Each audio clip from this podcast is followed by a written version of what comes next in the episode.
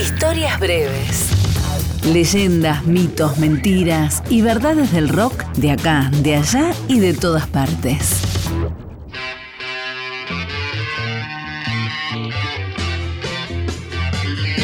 El recital de los Rolling Stones en el Vicente Calderón de Madrid había sido bajo una lluvia torrencial. Así y todo, los 60.000 espectadores no se movieron de sus lugares.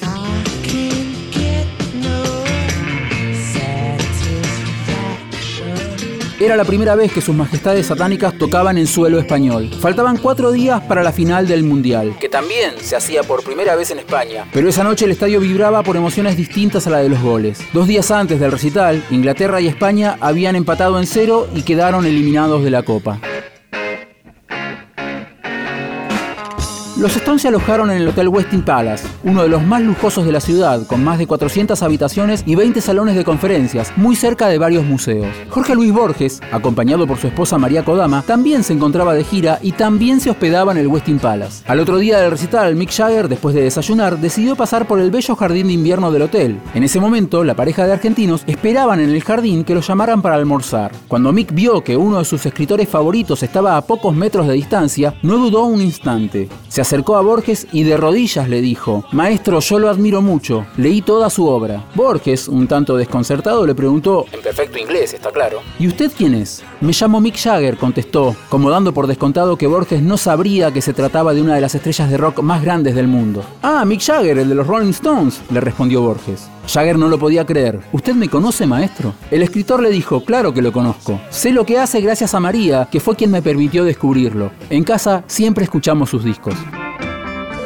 Pero en 1995, en la conferencia de prensa que los Stones dieron antes de tocar por primera vez en Argentina, Mick Jagger desmintió el encuentro en el Westin Palace. La pregunta es para Mick eh, y es si es cierto que él se encontró una vez con Jorge Luis Borges y cómo fue ese encuentro. Uh, no, I would have liked to.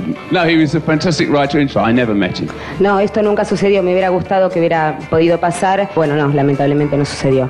Años después, en 2011, María Kodama volvió a contarlo en un reportaje radial como verdadero. Nosotros estábamos en España, en el Palace Hotel, y entonces yo soy miope, de lejos no veo nada. Estábamos esperando que nos vinieran, como dicen en España, a buscar para cenar, y de pronto lo veo a Mick Jagger arrodillado, agarrándole la mano a Borges y diciéndole, maestro, yo he leído toda su obra, yo lo admiro. Entonces Borges, eh, bueno, le dice, ¿y usted quién es, señor?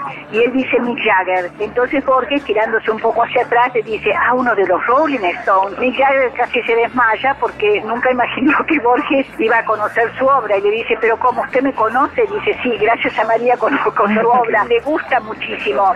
Es cierto que Mick Jagger conocía la obra de Borges, o al menos uno de sus cuentos. En la película Performance de Nicholas Roeg, filmada en 1968 pero estrenada recién en 1970, Turner, el personaje que hace Mick Jagger, lee un fragmento del cuento El Sur. At this point, something unforeseeable occurred.